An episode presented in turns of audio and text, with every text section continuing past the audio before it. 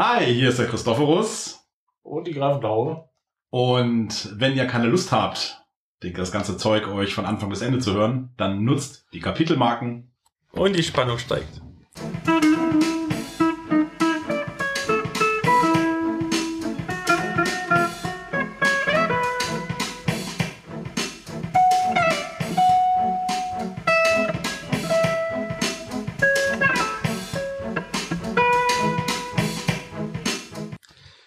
Hallo und herzlich willkommen zu dieser neuen Folge des niveauvollen Trash Talks mit Philipp und Gästen.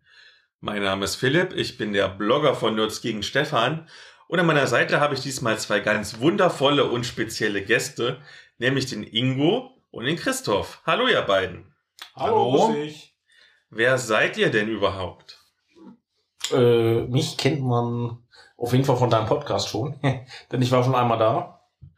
Und ich bin der Blogger von Greifenklaue Punkt com und nicht der von nerds gegen stefan punkt de und äh, habe außerdem noch einen kleinen Shop, mit dem ich von Con zu Con reise, fleißig Rezis schreibe, äh, habe ein Fansign namens die Greifenklaue sowie neuerdings das Sign of High Adventure und mache sonst auch noch so einiges in der Szene wie den Winter O P C oder den G A T Abenteuerwettbewerb. Schon eine ganze Menge, was du machst. Ja, ich bin der Christophorus, so nenne ich mich.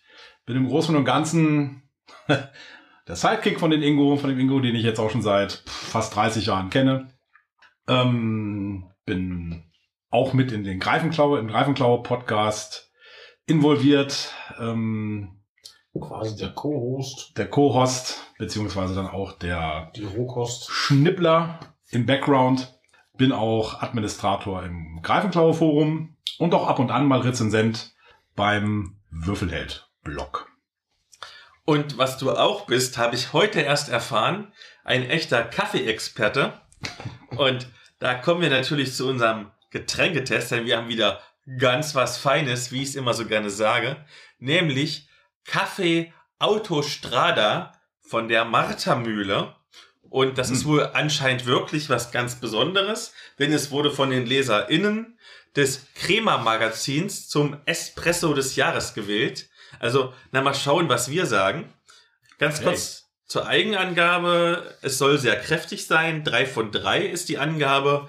Und siebzig Prozent Robusta-Bohnen aus Indien, Uganda und Brasilien und dreißig Prozent Arabica-Bohnen, die sind nur aus Brasilien. Und bevor ich jetzt sage, was angeblich für ein Geschmack ist, lasst uns doch alle mal kosten, ob denn wirklich der Geschmack drin ist.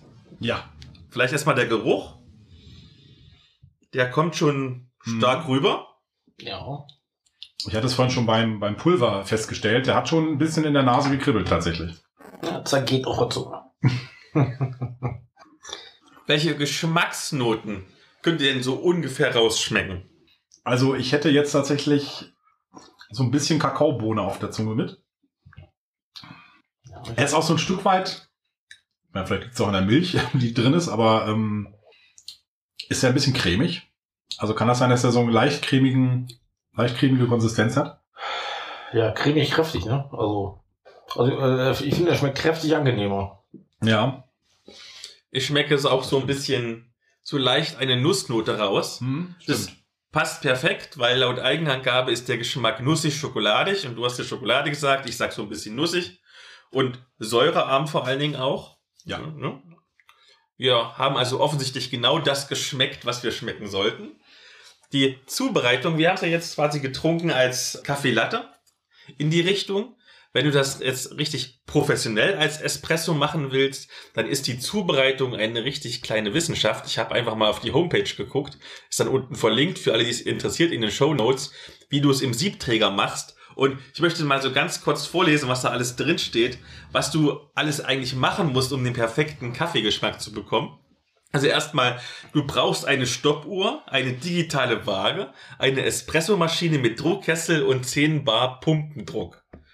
Und da musst du eine ganze Menge an, an, an Steps abarbeiten, nämlich, wir fangen mal an. Du musst den Espresso sehr fein mahlen und dann neun Gramm verwenden oder achtzehn für einen Doppelten. Mhm. Du musst den Siebträger immer eingespannt lassen. Ich habe nicht mal Ahnung, was ein Siebträger ist. Der muss jedenfalls auch vorgewärmt sein und frei von Kaffeeresten, damit der Geschmack wirklich pur ist. Dann musst du mit einem Tamper oder Temper pressen, und zwar zwanzig Kilogramm Druck drauf machen, und du musst, ganz wichtig, du musst gerade tempern. Ich habe keine Ahnung, was tempern ist. Dann musst du deine Espressomaschine für genau exakt drei Sekunden einschalten. Dann musst du Dampf und heißes Wasser ablassen und das Verbrennen des Kaffeeguts beim Bezug vermieden, vermeiden. Da ist Rechtschreibfehler drin. Dann die Te- Wassertemperatur muss neunzig bis zweiundneunzig Grad sein, nicht mehr und nicht weniger. Da musst du den Siebträger sauber machen, entspannen, die Extraktion sofort starten. Das ist ganz wichtig. Sofort die Tasse ganz schnell drunter stellen. Und da musst du die Zeit stoppen, nämlich ähm, nach fünfundzwanzig bis dreißig Sekunden. Und dann sollten ungefähr, wenn du Glück hast, fünfzig Milliliter des besten Espressos in der Tasse sein. Wenn denn der Mahlgrad stimmt. Das ist schon so eine kleine Wissenschaft. Da kannst du auch viel verhauen, ne? Ja. Wir haben jetzt also wirklich einen ganz simplen äh, Latte Macchiato gemacht. Und ich muss sagen, auch so schmeckt es wirklich gut. Kann man ja so sagen. Kann man so Wobei sagen. So, so ein ganz klein bisschen Handmade ist mit drin. Denn der Kaffee ist ja nicht durch eine Kaffeemaschine gelaufen, sondern durch äh, wurde mit einer French Press. Ja genau, mit einer French Press gemacht. Dann kommen wir mal zum Thema vor dem Thema. Und ich meine, wenn ich schon Greifenklaue höchst selbst bei mir habe, lass uns doch mal reden über den Greifenklaue-Shop, denn du bist jetzt quasi bald auch online erreichbar und nicht nur auf Messen. Fangen wir vielleicht mal an, warum hast du denn als, in Anführungszeichen, normaler Rollenspieler beschlossen, einen eigenen Shop zu gründen? Ja, das war das ist eigentlich einfach erklärt. Und zwar bin ich zwar studierter Elektroingenieur, bin aber irgendwie beim Thema Mathe, Physiknachhilfe hängen geblieben, weil ich das äh, sozusagen zu lieben und zu schätzen gelernt habe. Leider wird man davon aber nicht Millionär. Und das ist mein Zweitplan. Äh, um Millionär zu werden. Nein, also um äh, tatsächlich äh, auskömmlich sein Leben gestalten zu können. Fehlt halt noch ein bisschen Geld. Und ähm, Nachhilfe kann man ja auch nicht zu beliebigen Zeiten geben. Ich sag mal, morgens sind die Kinder in der Schule, da kann man schlecht Nachhilfe geben, oder auch am Wochenende wird eher selten Nachhilfe angefragt, dann gibt es noch Sommerferien et cetera. Also das heißt, es gibt gewisse Phasen, wo man einfach seine Arbeitskraft nicht einsetzen kann, nicht sinnvoll. Ich hatte äh, quasi mir zwei Sachen angedacht, entweder mich da äh, mit einer Schule selbstständig zu machen oder in Richtung Rollenspiel was zu machen, weil ich mich damit einfach gut auskenne. Und äh, um sich selbstständig zu machen als, als Nachhilfeschule, braucht man doch ein relativ hohes Startkapital. Man muss ja was äh, anmieten et cetera et cetera und das ausstatten. Und irgendwie gab es dann die Phase von Odysseus, wo sie ihre Produktion ausgelagert haben und geschrieben haben, ja, bla bla, und jetzt gehen unsere Lagerstätten an, äh, unsere Lagerkapazitäten an Bürst über, die der Großhändler dann für uns sind, bla bla bla. Dachte ich mir, na, okay, dann schreibst du doch mal diese Bürst an und fragst, wie das ist, ob sie dich beliefern können, bla. Das habe ich gemacht, die haben ja gesagt, und dann hatte ich mir noch in der Woche einen Gewerbeschein geholt, das war irgendwie in den Sommerferien, und habe damit losgelegt. War so eine, ja, dann fast eine spontane Aktion, einfach auf das, den Artikel hin, den äh, Ulysses da geschrieben hatte. Und wie starte ich denn jetzt so einen Shop? Vielleicht die Frage, die mich am meisten interessiert tatsächlich: Wie viel Kapitaleinsatz brauche ich denn dafür? Bekomme ich quasi die Produkte auf Kommission oder muss ich die vorher kaufen? Vermutlich letzteres. Ähm, nee, genau. Du bekommst äh, bis auf Ausnahmefälle keine Produkte auf Kommission, sondern du musst sie vorher kaufen. Äh, kriegst da ungefähr einen Rabatt zwischen dreiunddreißig und fünfzig Prozent von deinem, äh, von deinem äh, Großhändler für. Allerdings muss man bedenken, dass man dann als Es gibt noch die Kleinunternehmerregelung und die Nebenhändlerregelung, die man anfangs wahrscheinlich beide für sich in Anspruch nimmt. Das heißt, man hat nur höchstens einen Umsatz von zwanzigtausend Euro, äh, muss dafür aber die Mehrwertsteuer zum Beispiel nicht abrechnen, äh, muss natürlich dran denken, dass man die selber auch bezahlen muss dann und nicht halt wiederbekommt oder so. Ja, und äh, Nebenhändler, das sind halt, dass man halt, was weiß ich, bei Krankenkasse versichert bleiben kann, wo man vorher ist und sowas muss man halt alles bedenken. Und dann kann das eigentlich losgehen. Und ich habe das ja so konzeptioniert, dass ich mit geringstem Geldeinsatz äh, oder dass ich mit dem Geldeinsatz erstmal nach und nach den Shop aufbaue. Das heißt, ähm, ich habe halt meine äh, zwei Kartons gehabt äh, oder drei Kartons. Mit denen bin ich dann regelmäßig zum Brot und Spiele gefahren. Beziehungsweise das war so, dass ich schon im äh, Games Workshop Laden gearbeitet habe und mir da auch gedacht habe, äh, beziehungsweise dafür dann äh, jeden Monat bei Brot und Spiele war, dem Braunschweiger Spieletreffen. Und da habe ich mir gedacht, ja eigentlich, wenn du eh jeden, jedes Mal da bist, könntest du auch Sachen verkaufen. Die hatten auch immer einen Verkaufstisch mit gebrauchten Sachen. Und ich habe das dann halt nachgefragt und die haben mir eine kleine Ecke gegeben, wo ich das vorstellen konnte. Und dann habe ich da halt immer meine zwei Kartons mitgenommen, verkauft und ich sag mal, im ersten Jahr lief das echt, echt schleppend. Ja, und irgendwann kam es dann dazu, dass sie gesagt haben, ja, wenn du willst, kannst du auch vorne aufbauen. Das ist dann so ein Tischtennisplatte und ein Billardtisch. Und ja, irgendwann hat auch mein Auto gewechselt auf einen V W Touran, der, wo man einfach viel mehr reinpacken kann. Ja, und dann sind es jetzt mittlerweile, sage ich mal, zehn Kartons, die man da mitgenommen hat und halt die Platten vorne macht. Und das wird auch immer besser angenommen. Hat der eine gesagt, ja komm, dann würde ich die, alles, was von D und D neu kommt, bestelle ich jetzt bei dir. Äh, da, da wird jetzt in der Corona-Zeit halt postalisch geliefert. Und so sind nach und nach Stammkunden dazugekommen. Äh, neben den eigenen rollenspielerischen Kontakten. Ich hatte ja auch, habe ja auch teilweise in drei, vier, fünf verschiedenen Gruppen äh, gleichzeitig gespielt. Und auch der Christoph hat sich von mir das ein oder andere gekauft. Und äh, so kommt man dann anfangs über die Runden. Und ich habe mich dann auch an die örtlichen Cons gewandt. In Hannover, der Kekscon zum Beispiel. Der ähm, richtig gut war. Ja, genau. Tolle Sache. Und in Osnabrück und so weiter. Auf jeden Fall waren wir noch im Kekscon, äh, bei äh, dir in der Gegend, äh, beim Halunkencon. Ja, und so hat sich das nach und nach ähm, entwickelt. Und äh, dadurch, dass ich halt immer den Gewinn, habe ich meistens immer neue Produkte äh, gesteckt. Und das den Shop langsam ausgebaut. Über Corona jetzt allerdings, da muss man halt leider sagen, dass es halt, für mich ist es zum Glück halt ein Nebenjob. Deswegen bin ich nicht einzig und allein darauf angewiesen, sondern auch darauf, wie das bei Nachhilfe äh, läuft. Wobei das Corona-bedingt auch eh nicht bescheiden läuft, sagen wir es mal so. Ähm, aber ich hatte da ein paar gute Ideen. Zum Beispiel haben wir ja die Corona-Lootboxen äh, äh, gemacht. Du hast sie auch präsentiert. Da gingen nach eurer Sendung tatsächlich einige von weg, die doch zumindest äh, die ein oder andere äh, fehlende, fehlende Euro hinweggeholfen haben. Äh, weil das Dumme ist, äh, du bezahlst ja quasi nicht das aktuelle Jahr, sondern immer das Vorjahr. Das Vorjahr vor Corona lief natürlich super. Da hatte ich einen Umsatz, der war fast fünfstellig oder war sogar fünfstellig. Und der ist auf dreißig Prozent im Folgejahr geschrumpft. Bloß von diesen dreißig Prozent musst du dann das vorher. Die Steuern bezahlen von vorher. Und das ist natürlich echt eklig. Und wie hoch ist dann dein Zeitaufwand? Nehmen wir mal an, wir hätten jetzt kein Corona. Und ich meine jetzt auch nicht die Zeit, die du jetzt aktiv auf der Con am Stand stehst, sondern generell alles drumherum. Also Waren einkaufen, Steuern machen und so weiter. Wie hoch ist da quasi dein zeitlicher Einsatz? Ja, also im Detail berechne ich den nicht oder achte ich da auch nicht gar nicht so drauf. Es ist ja nicht auch reine Arbeit, sondern was weiß ich denn.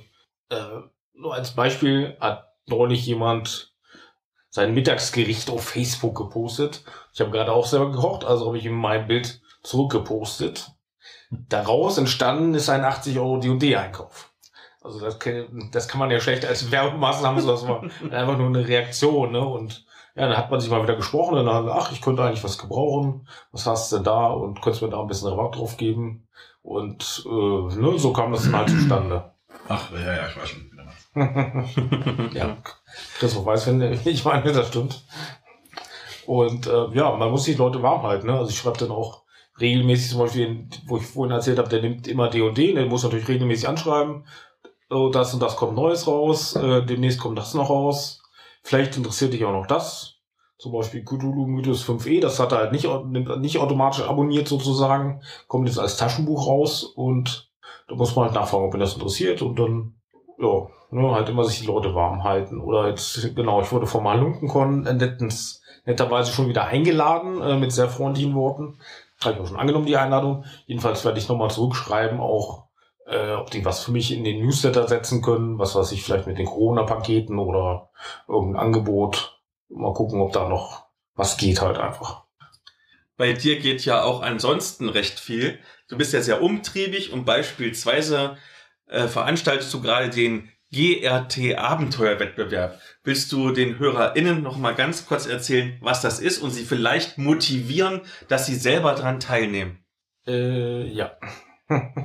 Also fangen wir, fangen wir erstmal nicht äh, an, dass nicht ich den äh, alleine mache, sondern äh, Sian Hui, der dieses Jahr beim Winter-O P C schon ausgeholfen hat, ist mit von der Partie. Und als Juroren haben wir dann den Würfelheld, deine Podcast-Partnerin Elea und ähm, Roland vom Ausgespielt-Podcast. Der hatte schon früher Juror bei uns gemacht. Den haben wir reaktiviert sozusagen. Genau, das ist sozusagen das Team. Und äh, Moritz hatte gefragt, ob wir da nicht was machen können und was ausdenken können. Da hatte ich mir halt Gedanken gemacht, äh, muss ja ein bisschen anders sein als der Winter-O P C. Er hatte auch noch ein paar Vorschläge und dann haben wir halt einen Wettbewerb, wo ihr vier Seiten einfach layoutet, das heißt Absatz und so, das darf schon alles rein oder Tabellen, ruhig als Tabelle layouten, das schon, aber halt, man braucht es nicht ausgestalten, so wie es abgedruckt werden soll, weil das sollen die Leute von Magazinen machen. Äh, ja, soll vier Seiten lang werden, in, äh, muss man nochmal nachlesen, ich glaube Schriftgröße zwölf times the Roman war es, die sollen halt voll werden, aber auch nicht mehr, oder beziehungsweise es darf weniger sein, aber nicht mehr. Ähm, außerdem hat man noch die Gelegenheit, eine Seite Bilder, wenn es eigene sind, mit einzugeben und eine Seite an Karten. Und äh, genau, Spielsysteme haben wir auch ein paar vorgegeben.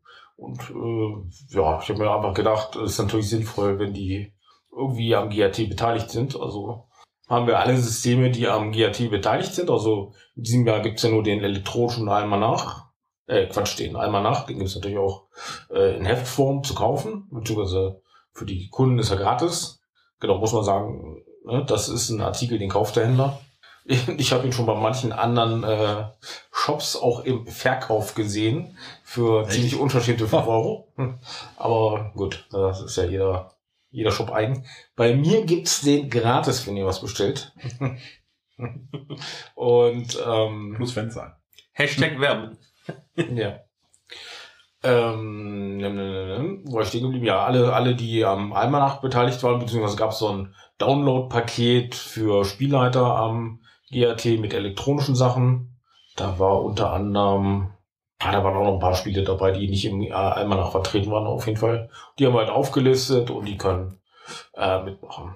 Ja, gab auch schon eine Anfrage von jemandem, der davor beteiligt war, ob man nicht auch mitmachen könnte. Aber erstens, wenn die Anforderungen erstmal raus sind, die dann ist immer schlecht, was zu ändern noch im Nachhinein. Und zum Zweiten, ja, na, natürlich hätte ich den auch gerne dabei gehabt, aber wenn ich das für ihn ändere, dann kann ich nicht vertreten, wenn jetzt der Nächste anfragt, äh, könnte ich nicht auch dabei sein. Ich habe doch damals auch, äh, ne, also dann sollten die Regeln einheitlich sein und bleiben. Und ich freue mich, wenn er nächstes Jahr dabei ist, dann ist er auch ganz automatisch sozusagen dabei.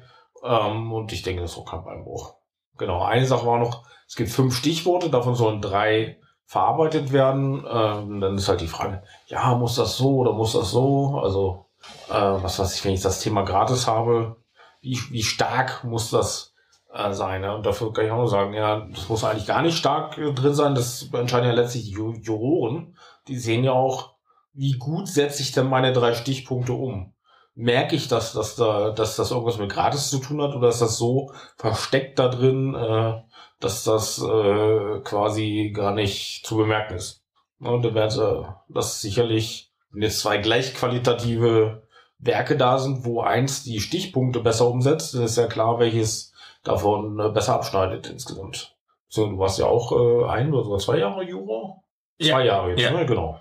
Wirst du ja wahrscheinlich so ähnlich auch beim Winter-O P C gemacht haben, wobei es da eben nur ein äh, Stichwort gibt. Oh ja, ich hatte eine ganz lange Checkliste mit lauter Punkten, die ich abgehakt habe. Diese Folge kommt ja nun ungefähr Mitte Mai raus. Wie lange haben denn die HörerInnen, wenn sie jetzt das allererste Mal davon hören, noch Zeit, was einzureichen? Genau, wir haben es auf dem G A T angekündigt. Das heißt, dann sind das noch drei Monate. Das heißt, Ende Juni müsste es soweit sein. Da ist der Einsendeschluss. Also habe ich ganz bewusst auf drei Monate gemacht. Hat mal ein bisschen Zeit während Corona. Es gibt nur eine Einsendung. Beim Winter-O P C kann man ja bis zu drei Sachen einsenden. Und ja, die Belohnung ist, genau, in dem Sinne keine Preise in Sachform, sondern äh, die ersten drei Plätze werden veröffentlicht im Almanach. Äh, Wenn es jetzt fünf Einsendungen gibt, dann werden wir uns auch noch drum kümmern, dass die anderen beiden auch noch irgendwo im Fenster unterkommen oder so. Äh, wo, wo wir schon beim Hauptthema quasi sind. Und ähm, wenn es jetzt zwanzig Einsendungen sind, werden wir uns jede nicht einzeln drum kümmern können, dass jeder irgendwo unterkommt, aber werden das sicherlich irgendwie auch nochmal anbieten. Und da zumindest den einen oder anderen Kontakt herstellen. Also es war auch eine Frage, die da noch gekommen ist im Nachhinein.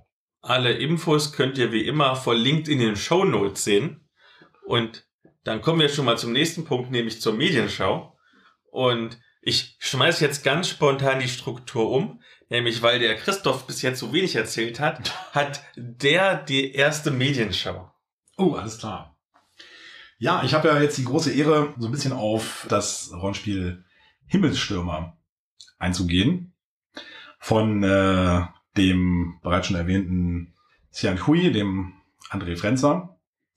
Und ich hatte vor gar nicht allzu langer Zeit das Rollenspiel Aces in Space in der Rezension, wobei Himmelsstürmer da ja so ein, doch ein klein bisschen flotter unterwegs ist, weil äh, Aces in Space ja noch weitere Rollenspielelemente drin hat. Also beides sind ja auf Erzählspielbasis, beziehungsweise Aces in Space auf, auf Fate-Basis, wo es dort noch Regeln gibt für, für Rollen, für Luftkampfmanöver und das alles. Das ist ja bei Himmelsstürmer dann noch ein bisschen, bisschen abstrakter gehalten. Auch keine Charakterwerte zum Beispiel bei Himmelsstürmer. Genau, genau, es gibt keine Charakterwerte. Und achso, und vielleicht noch wichtig, man spielt ja auch die Fliegerstaffel und nicht einzelne. Ja, nicht einzelne, Personen. genau, genau. Und das macht das Ganze halt ein bisschen, also vom Ablauf her fand ich es halt ein bisschen, ein bisschen, ich habe es jetzt noch nicht gespielt direkt, aber ähm, vom Lesen her zumindest, glaube ich, lässt es sich ein bisschen flotter äh, von der Hand spielen als äh, Aces in Space. Und äh, ja, es wird auf Drive-Thru angeboten von dem, von dem André. Ja, vielleicht gibt es noch eine Druckversion. Druckversion, genau. genau. Da ist er sich auch noch nicht so ganz einig, wie er das macht. Also prinzipiell, ich glaube, dem ist er gegenüber durchaus aufgeschlossen. Aber eine finale Einigung äh, gibt es da jetzt bislang noch nicht. Äh, aber ja, also aktuell nur auf Drive-Thru, das stimmt. Für, ich glaube, einen Euro. Oder ein Dollar neununddreißig. Irgendwie so ein, zwei Dollar, meine ich. Ja, müssen den Preis auch noch Euro angucken. Genau. Ich habe es ja auch schon durchgeguckt und mal so drüber geguckt zumindest. Und es sieht wirklich sehr schlank vom Regelsystem aus. Auch zum Beispiel der Charakterbogen ist ja wirklich sehr schlank, wo du nur so ein paar Worte hinschreibst. Und da ist mir aufgefallen, das hat schon so ein ganz spezielles, kartenbasiertes, aber einfaches oh ja, Regelsystem. Ja, genau. Magst Karten. du ganz kurz erzählen, wie das funktioniert? Ja, also ich kann zumindest sagen, dass, dass der äh, Sian Hui ja auch noch nicht ganz durch mit ist, diesem System. Äh, was ich weiß, ist noch in der Überlegung bei ihm, ähm, ich glaube auch auf Vorschlag äh, eines Mitstreiters davon, von ihm, da auch reguläre Spielkartensätze mit, mit einzubinden, dass also bestimmte Farben was bedeuten. Nee, nee, ich glaube, das wollte er wieder rausnehmen. Soll ich mal ergänzen? Äh, in der Version eins war es so, dass halt nur die Farbe eine Rolle gespielt hat. Halt, ich weiß gar nicht mehr, wie rum, rot gut, schwarz schlecht oder andersrum. Und ähm, man spielt immer, ach so, episodenweise. Das heißt, in der ersten Episode kann man halt eine Geschichte, was weiß ich, mit den Fliegern am Boden spielen, äh, was weiß ich, wie sie den Stützpunkt beziehen oder wie sie, hm. wie Mittag gefasst wird oder wie einer von denen Geburtstag feiert. Und jede zweite Episode ist sozusagen ein äh, Flugkampf oder, oder ein Kampf, eine Auseinandersetzung. Genau, und da kommen dann halt die Karten ins Spiel äh, mit, äh, wie gesagt, schwarz gut, rot böse war es, glaube ich. Und da spielte rein die Höhe, also ähm, die höhere Karte konnte eine andere schlagen. Genau, aber umgekehrt dann nicht. Genau. Die, und die Konsequenz war dann tatsächlich, dass dann jedes Mal, wenn das, äh, wenn die roten Karten gewinnen, auch ein Flieger äh, abstürzt, also im Prinzip ja. tot ist. Ähm, und man nur unter Ausnahmen zum Beispiel noch spielen konnte, was weiß ich, wie er versucht, der Gefangenschaft zu entgehen oder so. Ja. Genau, und dann im weiteren Verlauf hat, äh, gibt es dann noch eine Überarbeitung, dass nur bestimmte Größen an, an äh, also was weiß ich, das muss mindestens zehn oder Bube sein, damit da äh, das und das passieren kann. Genau, und dann hat er noch aufgenommen so eine Stichliste an ähm, Flugkampfbegriffen, sage ich mal, was weiß ich, Fassrolle und so weiter und so weiter, dass man halt einfach sowas in den Raum äh, werfen kann.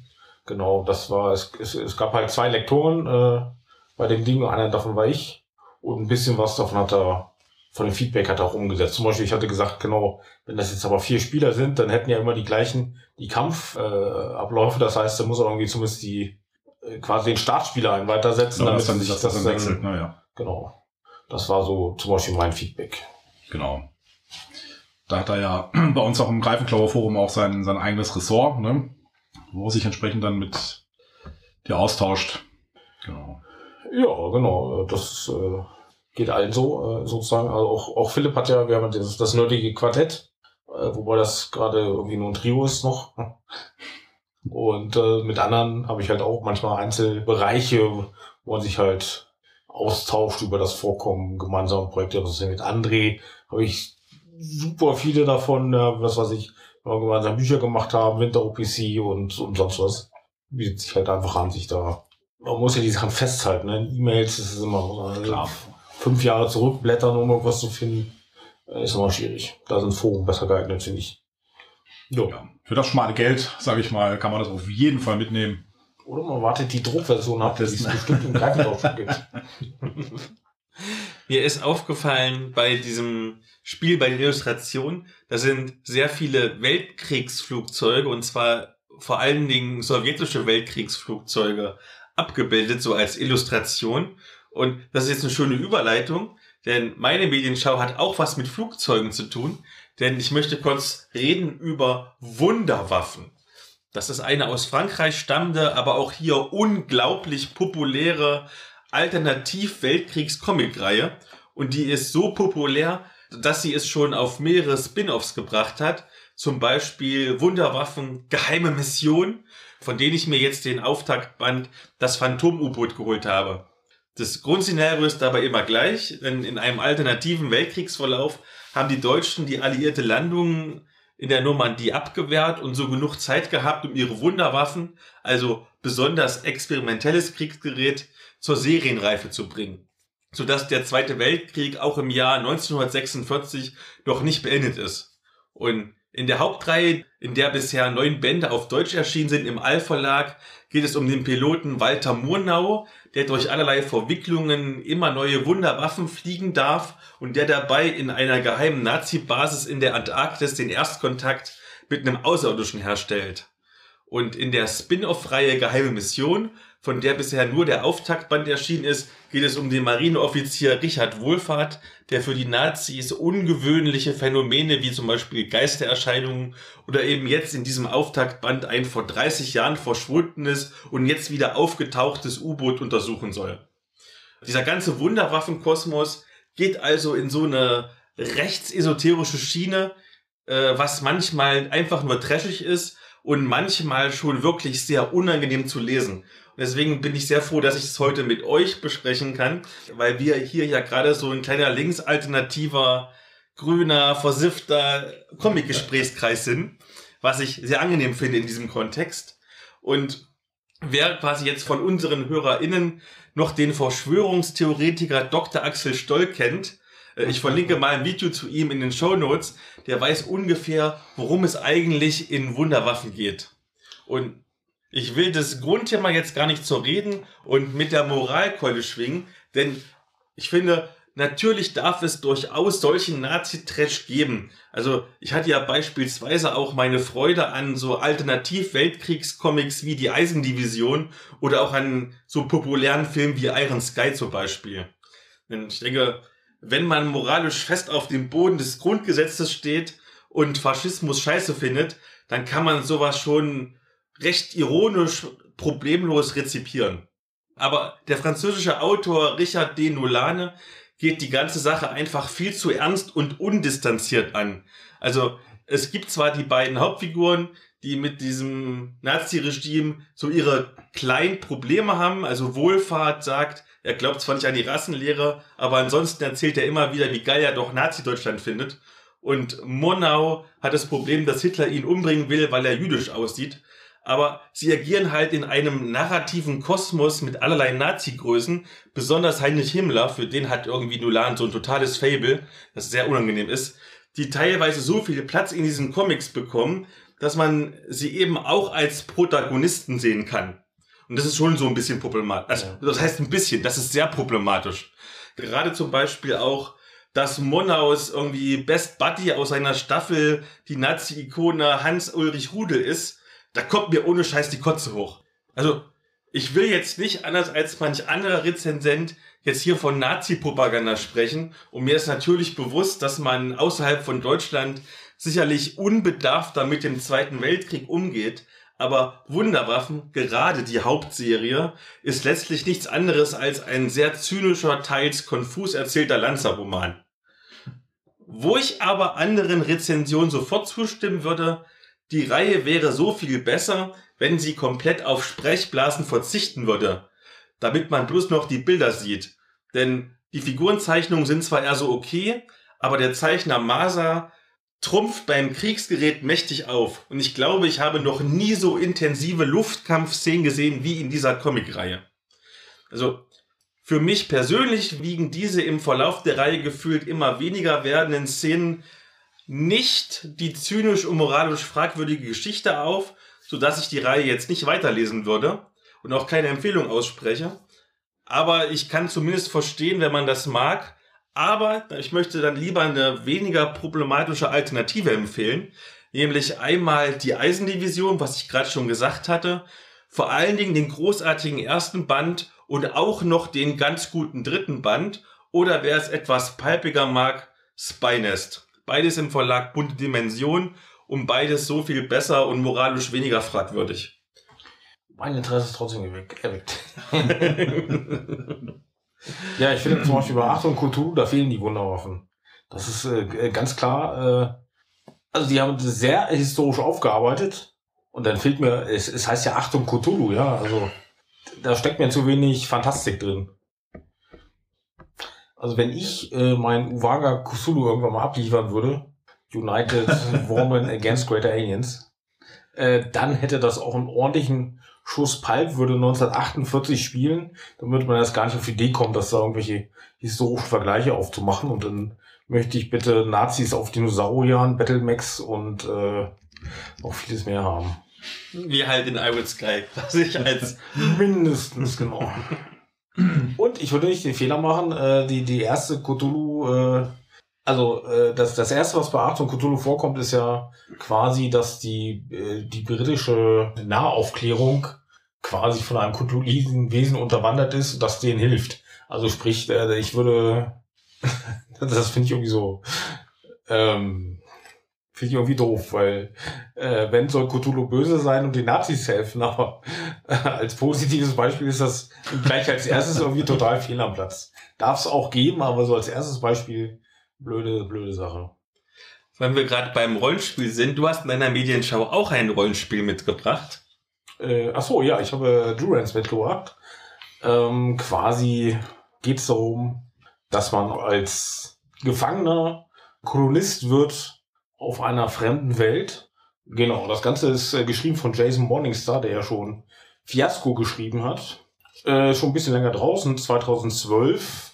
Und äh, wurde jetzt übersetzt von Pro Indie. Und das Ganze ist ein zweihundert-Seiten-Buch geworden, in A fünf Format. Farbig, sehr, sehr schick gelayoutet auf Deutsch.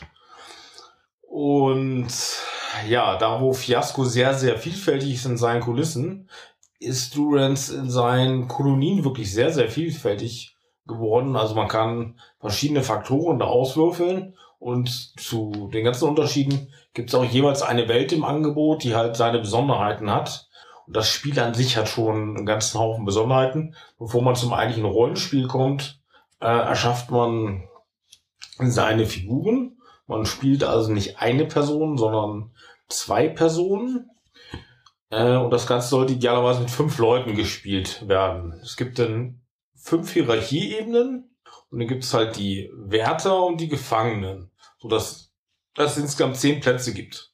Ne, vom einfachen Bettler über den, sag ich mal, Herrscher, König der Kolonie, dem Militäroffizier, den einfachen Bürger, dem einfachen Gefangenen und dann im Gefängnis gibt es natürlich auch die, die graue Eminenz, die das steuert, ebenso wie die ihre Schläge hat.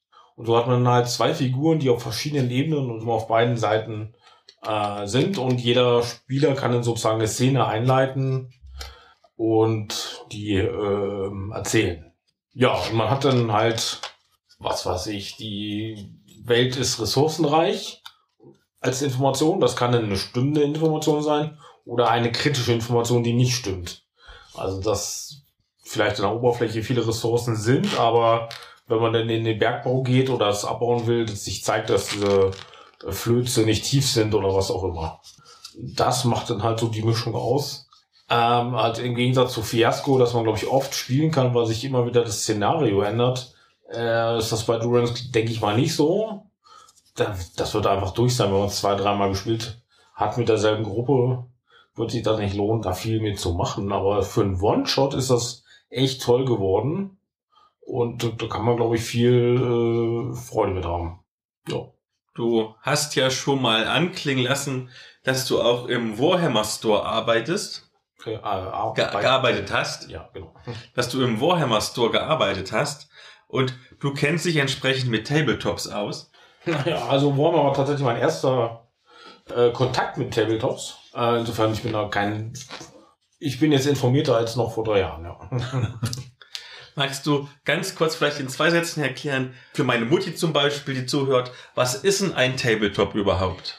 Ja, wenn man auf einem Tisch mit ganz vielen Figuren gegeneinander kämpft äh, nach bestimmten Spielregeln. Und zwar ohne Felder. Tabletop ist ganz wichtig, dass da keine Felder sind, sonst ist kein Tabletop. Okay, denn ich habe jetzt für die Medienschau als letztes ein Tabletop mitgebracht, und zwar sogar aus Deutschland, nämlich All Sets Left. Und das ist ein Survival-Tabletop-System von der kleinen Miniaturenschmiede H F Wargaming, die passend zum Regelwerk auch noch eine ganze Reihe an fünfunddreißig Millimeter Weißmetallfiguren mitgebracht hat. Und das Spiel beginnt im Jahr zwanzig zwanzig und dieses Jahr ist in diesem System noch viel schlechter gelaufen als in der Realität, denn da gab es nicht einfach nur Corona, sondern da kamen die Außerirdischen, die hatten eigentlich gar nichts Böses im Sinn, aber sie haben irgendeinen Virus mitgebracht und der macht Menschen zu Zombies. Das ist nicht so geil. Die Staaten zerfallen und übrig bleiben im Jahr zweitausendachtzig noch vier Machtblöcke, nämlich die Vereinigten Staaten von Island, das ist quasi eine Flüchtlingsnation von allen Leuten, die sich nach Island retten konnten, Haldians Erben, das sind quasi die Briten, die sozusagen einen nationalistischen Zombie-Brexit durchgezogen haben, Mütterchen Russland, das ist selbsterklärend und sehr klischeehaft, und die Verlorenen, das ist quasi der letzte Rest, der irgendwie irgendwo überlebt hat. Und diese ganzen vier Fraktionen, sie alle verfügen über besondere Eigenheiten, Stärken, Schwächen. Also ganz klischeehaft wieder, Mütterchen Russland hat zahlreiche billige Rekruten, die aber nichts können, während zum Beispiel die hochtechnisierten Briten, also Haldians Erben, dank ihrer ausgetüftelten Befehlsketten und trainierten BerufssoldatInnen besser organisiert sind und halt richtig professionell agieren können. Und diese vier Fraktionen kämpfen um wertvolle Ressourcen wie Nahrung und Treibstoff, aber zum Beispiel auch um D N A-Proben, um an einem Zombie-Impfstoff forschen zu können. Und da nicht mehr so viele Menschen übrig sind, spielt man hier keine epischen Schlachten wie vielleicht bei Warhammer vierzigtausend mit, weiß ich nicht, fünfzig, sechzig Figuren auf dem Spielfeld, sondern nur ganz kleine Gefechte. Also mit dem Standardpunktwert wären das vier bis zehn Figuren auf einem neunzig mal sechzig Zentimeter großen Spielfeld.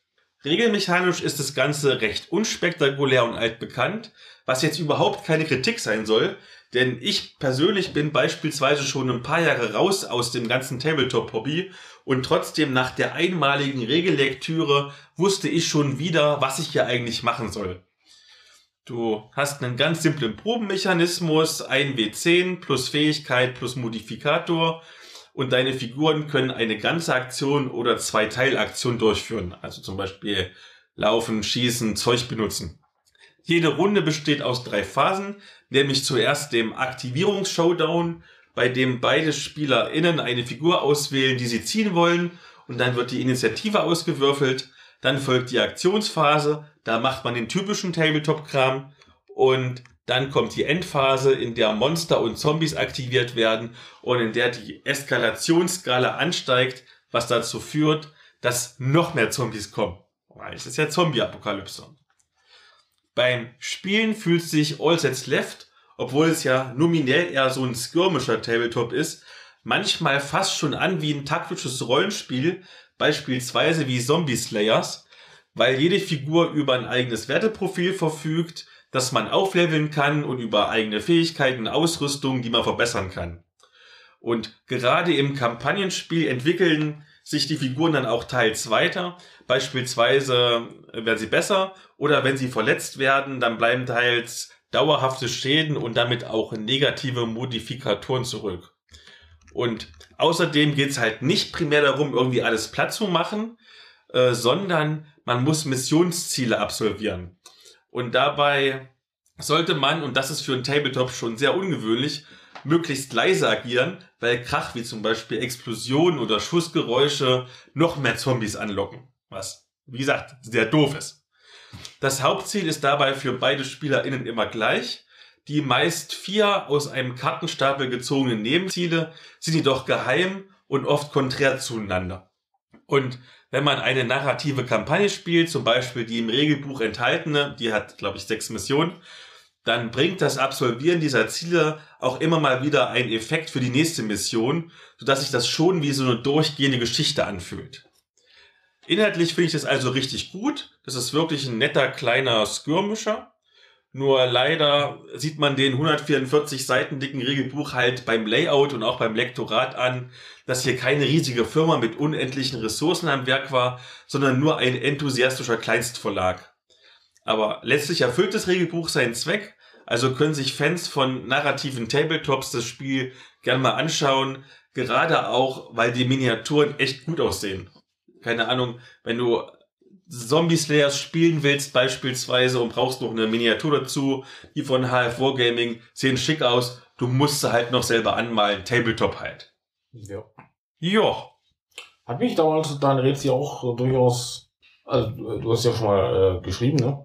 Äh, durchaus interessiert das Spiel, allein weil diese Auflevel-Mechanik finde ich mal sehr gut, wie bei zum Beispiel Mordheim oder Ranger of the Shadow Deep.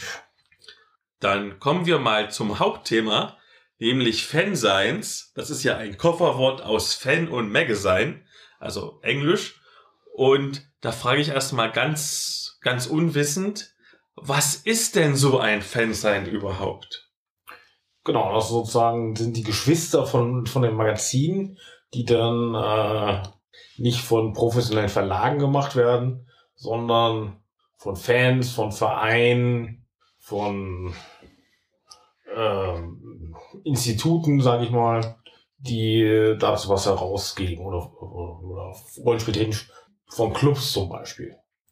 Und äh, genau, das Ganze kann dann bei kopiert, zusammenkopiert anfangen bis hin zu professionell gedruckt und gelayoutet, sodass man keinen Unterschied zu Magazinen äh, feststellen kann.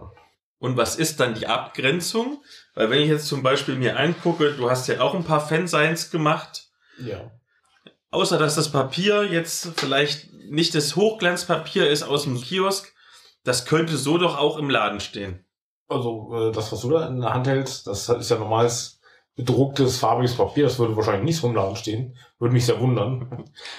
Ich habe mal... Äh Roland gefragt, ob der nicht Interesse daran hat, ein paar Fansigns zu verkaufen. Hat er nicht. Ganz schwieriges Thema. Müssen wir wahrscheinlich Plastikhüllen drum machen äh, oder sowas. Gilt übrigens auch für, für Bücher teilweise. Die haben ja auch äh, ihre Umhüllungen. Einfach weil die schnell abnibbeln.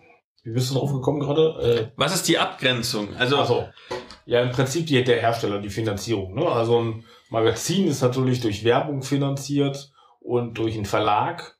Während äh, ein Fansign äh, selbstfinanziert ist, ja, oder es kann auch vereinsfinanziert sein, da muss man mal gucken, äh, bei der Aktion Fandom, wie die damals hieß, gab es immer die Unterteilung zwischen Magazin, das waren sowas wie die Wunderwelt und die Spielwelt. Äh, dann gab es die Semprofs, die semi-professionellen Fansigns. Das wäre dann sowas wie der Artefakt zum Beispiel, wäre das gewesen. Ähm, und dann gab es halt die richtigen Fansigns, die halt von Leuten oder kleinen Personenkreis hergestellt werden und privat vertrieben werden. Ja, ne, man kann das auch nach Vertriebswegen einteilen. Also ne, manche Sachen gibt es am Bahnhofshandel, normale Magazine, während Fansigns gibt es typischerweise, sind privat vertrieben. Und ist dann zum Beispiel dein Blog oder mein Blog, also Greifenklaue oder Nerds gegen Stefan, sind das dann theoretisch nicht auch Fansigns, nur ohne Papier? Weil es ist ja derselbe Inhalt, nur auf einem anderen Distributionsweg. Nein, das hatte ich für falsch. Also dein Blog unterscheidet sich schon stark von sämtlichen Fansigns, die ich kenne. Und mein Blog auch. Ähm, aber ist natürlich klar, dass Blogs sind quasi die Nachfolger der Fansigns. Das sehe ich auch so. Also nachdem die Fansign-Zeit so langsam zu Ende ging, kam dann sozusagen die Hochzeit der Foren und Blogs. Das war für mich so der, für mich selbst war der Startpunkt für den Greifenklaue-Blog vor über zehn Jahren ähm, nach der Nordcon. Da gab es so einen ähm, Vortrag über Indie-Rollenspiele von ähm, ähm, Frank Zatazowski, der Barbaren geschrieben hat, später. Und da gab es so eine Initialzündung, dass ganz viele äh, Blogs aufgeploppt sind. Das war so die zweite Blogwelle. In der ersten Blogwelle war ich auch nicht dabei, aber es war so die zweite Blogwelle. Und ja, die haben dann tatsächlich teilweise die Fansigns ersetzt. Die Fansigns als Szenetreff, sage ich mal. Aber ähm, ich sag mal, Fansigns enthalten zum Beispiel ganz viel Spielmaterial. Das heißt, äh, Blogs wie der Rorschach-Hamster oder Spiele im Kopf, die sind ja auch relativ materiallastig. Die können man sagen, ja, wenn ich die jetzt drucken würde, wären es wahrscheinlich so wie alte Fansigns. Ähm, mein Blog ist vielmehr zeitweise auf News ausgerichtet gewesen. Das ist noch nie eine Stärke von Fansigns gewesen. Ähm, und auch bei dir, gut, du hast ja so Rezi-basiert, hast mich aber vor die Sphinx erwähnt. Das wäre jetzt auch eine Rezi-Fansign gewesen. Ähm, insofern ein klares Ja. Was ist denn, denn du bist ja tief im Fansign-Business drin, was ist denn die Motivation dahinter? Also warum macht man sowas? Ja, muss ja erstmal von mir selber sprechen. So, wir können auch mal Chris vielleicht fragen. Aber ähm, bei mir ging das als Jugendlicher los, dass ich mit Begeisterung den letzten Helden gelesen habe und mir gedacht habe, ja, das kann ich doch auch. Dann gab es den noch eine andere Initialzündung, und zwar war das mein zweites Rollenspiel, was ich gehabt habe. Das war Plüschbauer und Plunder. Und da gab es einen Abenteuer, da war dann nicht ganz klar, wie viele Kekse der Teddybär kriegt. Ich würde sagen, wie viele Erfahrungspunkte der Charakter bekommt. Äh, und da habe ich einen Brief geschrieben. Und den hat der Verlag netterweise an den Abenteuerautor weitergeleitet. Und der hat mir zurückgeschrieben. Das fand ich total motivierend. Und da habe ich halt gesehen, ja okay, man kann mit dem, was man schreibt, auch was bewirken. Und bin dann tief in der Szene verwurzelt und hab dann mein erstes Fansign, ähm, sollte die Greifklaue sein. Da habe ich mich dann mit mehreren anderen Pfadfindern zusammengesetzt. Pfadfinder sind ja eh so ein Trüppchen, die gerne was für sich machen. Hat aber nicht hingehauen. Aber zwei Jahre später mit einem weiteren der Pfadfinder, nämlich dem Küli und Christoph, äh, kam es dann zur Greifenklaue eins. Die ist dann doch noch entstanden.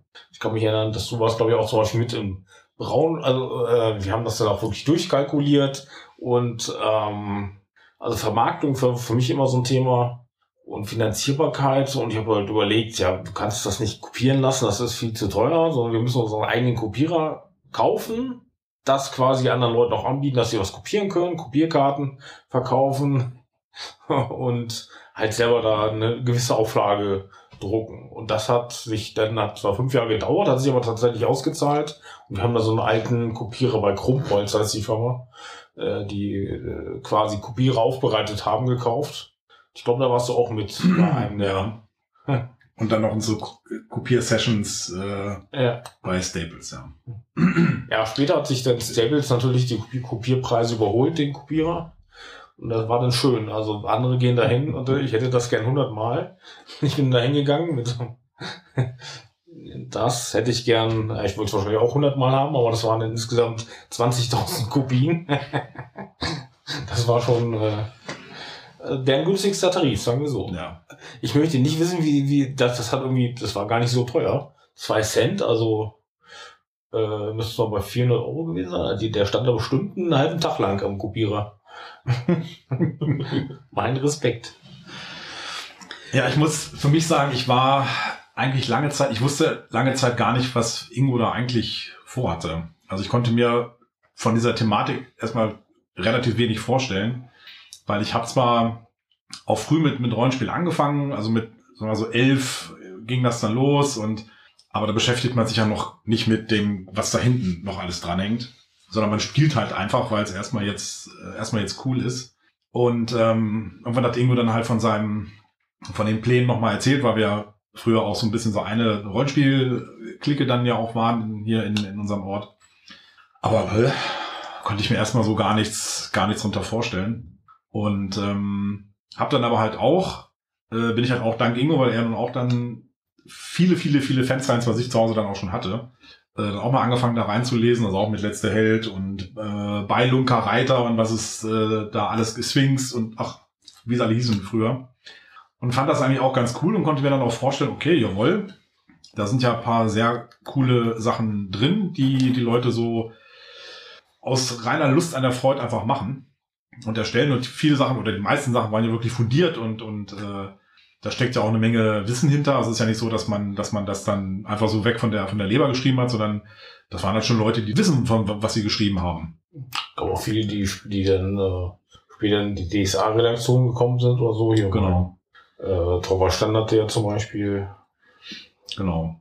War schon ziemlich cooles Arbeiten dann. Also mein erster, also mein Beitrag zur allerersten Greifenklaue, das war, ich glaube, hätte es damals schon in der Form das Internet gegeben, man hätte mich total zerrissen, glaube ich, weil ich ein A D und D-Abenteuer beigesteuert habe, weil ich da wirklich Bock drauf hatte, das, das halt zu machen. Und das drehte sich um nichts weniger als die Entstehungsgeschichte der Dunkelelfen.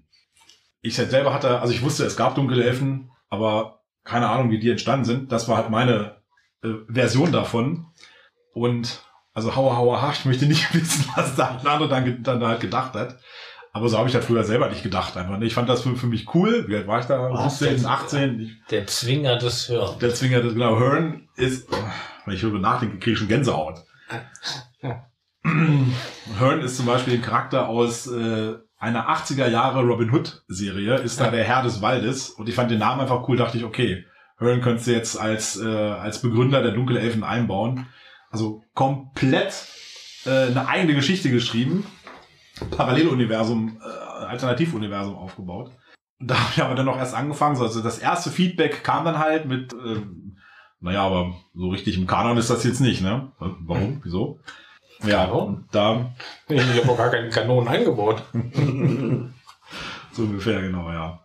Und da habe ich erst tatsächlich gemerkt, so wie weit ich noch so ein bisschen weg bin von dem, von dem ganzen, von dem ganzen Thema. Aber, ja, aber so entwickelt man sich auch, ne? Also genau, so entwickelt man sich dann halt auch. Und es ist ja auch dann, äh, dann irgendwann tatsächlich war man auch dann so in der, in der Thematik drin. Dann hat es, ist auch weitergegangen mit dem besagten Kühli, also Michael, der Michael, der da noch mit, äh, dabei war, ähm, waren wir auf dem Fantasy-Spielefest in Rüttenburg auf der Tauber damals und wussten auch, dass da war Vampire gerade auch so das große Thema, also World of Darkness so generell in, in Deutschland, äh, rollenspieltechnisch, und haben uns gedacht, dann schnappen wir uns Oliver Hoffmann, der ähm, damals ja der Mitgeschäftsführer von Feder und Schwert war, äh, die deutsche Lizenz da hatten, und ja, das hat einfach dann Spaß gemacht, einfach weil man auch dann für das, für das Fansein hat man sich gedacht, okay, jetzt machen wir vielleicht mal was, was jetzt nicht jeder macht. Also so einen Oliver Hoffmann zu interviewen.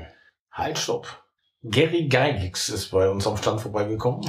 Jetzt auch noch lustige, ja. Wir jetzt konnten uns mit ihm ablichten und äh, er hat unsere Greifenklaue unterschrieben. Ja. Und äh, dazu muss man auch sagen, nochmal zum Thema, da habe ich noch nicht so drin gesteckt in der ganzen Hintergrundthematik.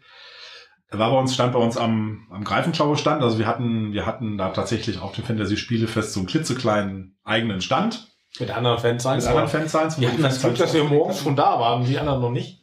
Das ja. war sehr lustig, weil wir auf dem Parkplatz geschlafen haben, hinter der Halle. Und ähm, ja, irgendwann stand so ein älterer Herr äh, dann bei uns mit Buffy-T-Shirt. Buffy war damals auch sehr populär.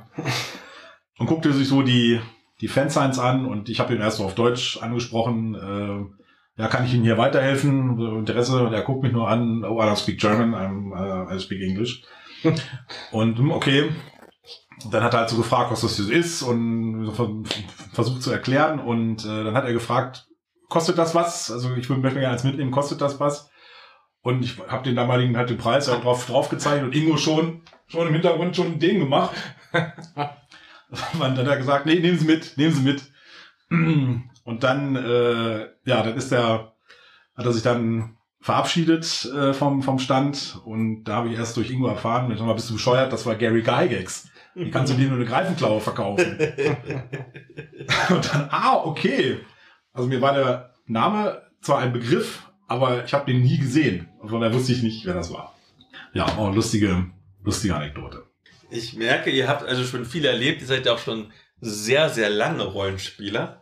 Könnt ihr vielleicht ein bisschen was zur Geschichte des Fanseins sagen? Also es gab ja bestimmt irgendwie Auf- und Abwellen, vielleicht auch Popularitätswellen. In manchen Jahrzehnten vielleicht war ein bestimmtes Rollenspiel en vogue, dann wieder ein anderes. Wie habt ihr das erlebt?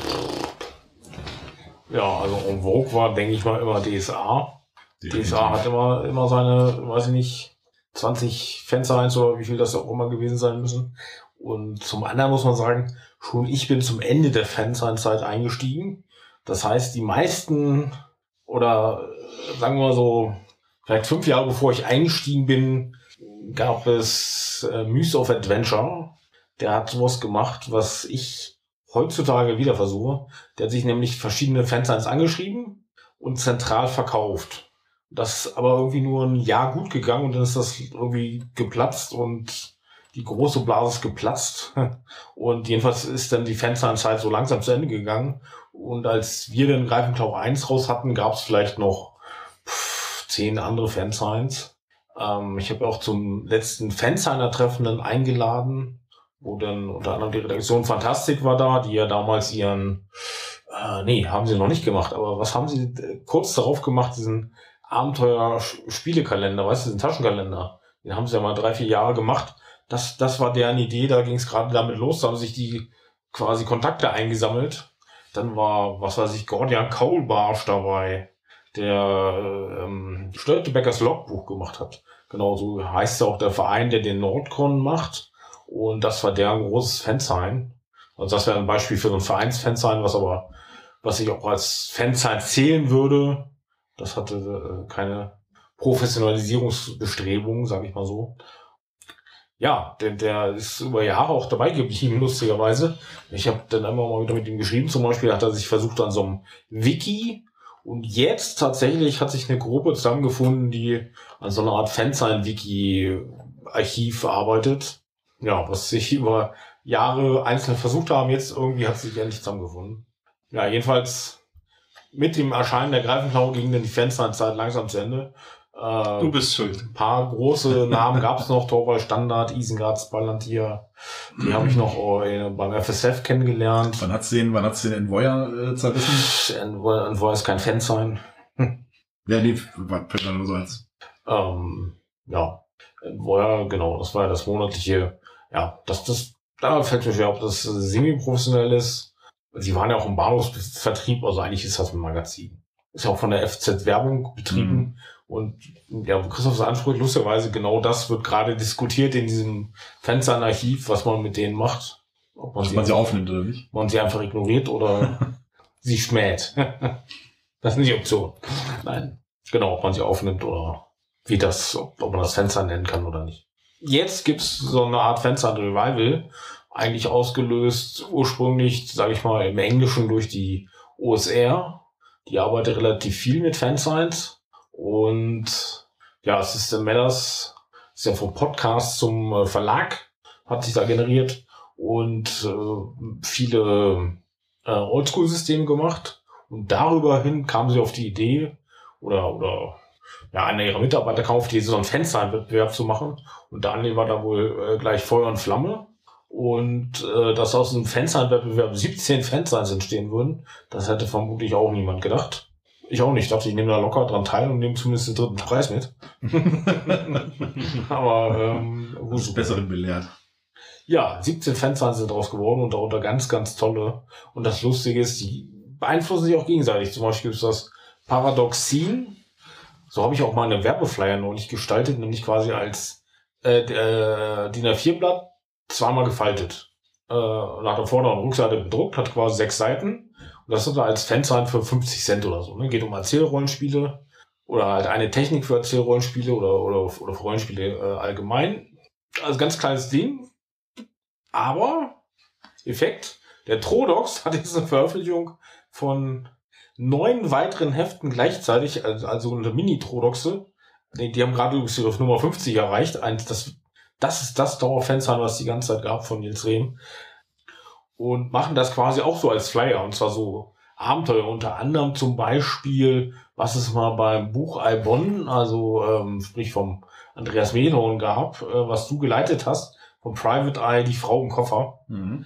Das bringt der, bringt die jetzt quasi als Mini-Trodox-Modul raus, ähm, was du halt äh, frei ausdrucken kannst als so ein Flyer. Oh, schön. Und das ist eine lustige Geschichte. So, das sozusagen das eine Fansign, oh, das ist ein tolles Format, das können wir benutzen und das älteste Fansign der Welt oder Deutschlands, äh, jedenfalls aus der Rollenspielszene, äh, verwurstet das wieder.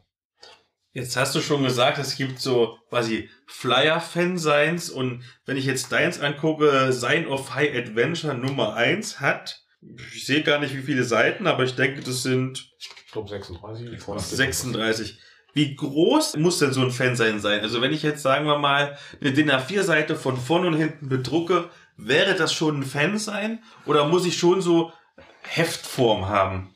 Na, ich denke, als Fansign, sowas wie das Paradoxin, geht letztlich auch durch als Fansign. Also ich habe dann eher Probleme damit, mit mit dem nach oben hinaus. Äh, beim Fansign-Wettbewerb gab es halt auch Einsendungen von, äh, das eine war eigentlich technisch gesehen ein Regelwerk. Das war halt auch mehr, äh, über hundert Seiten, A fünf.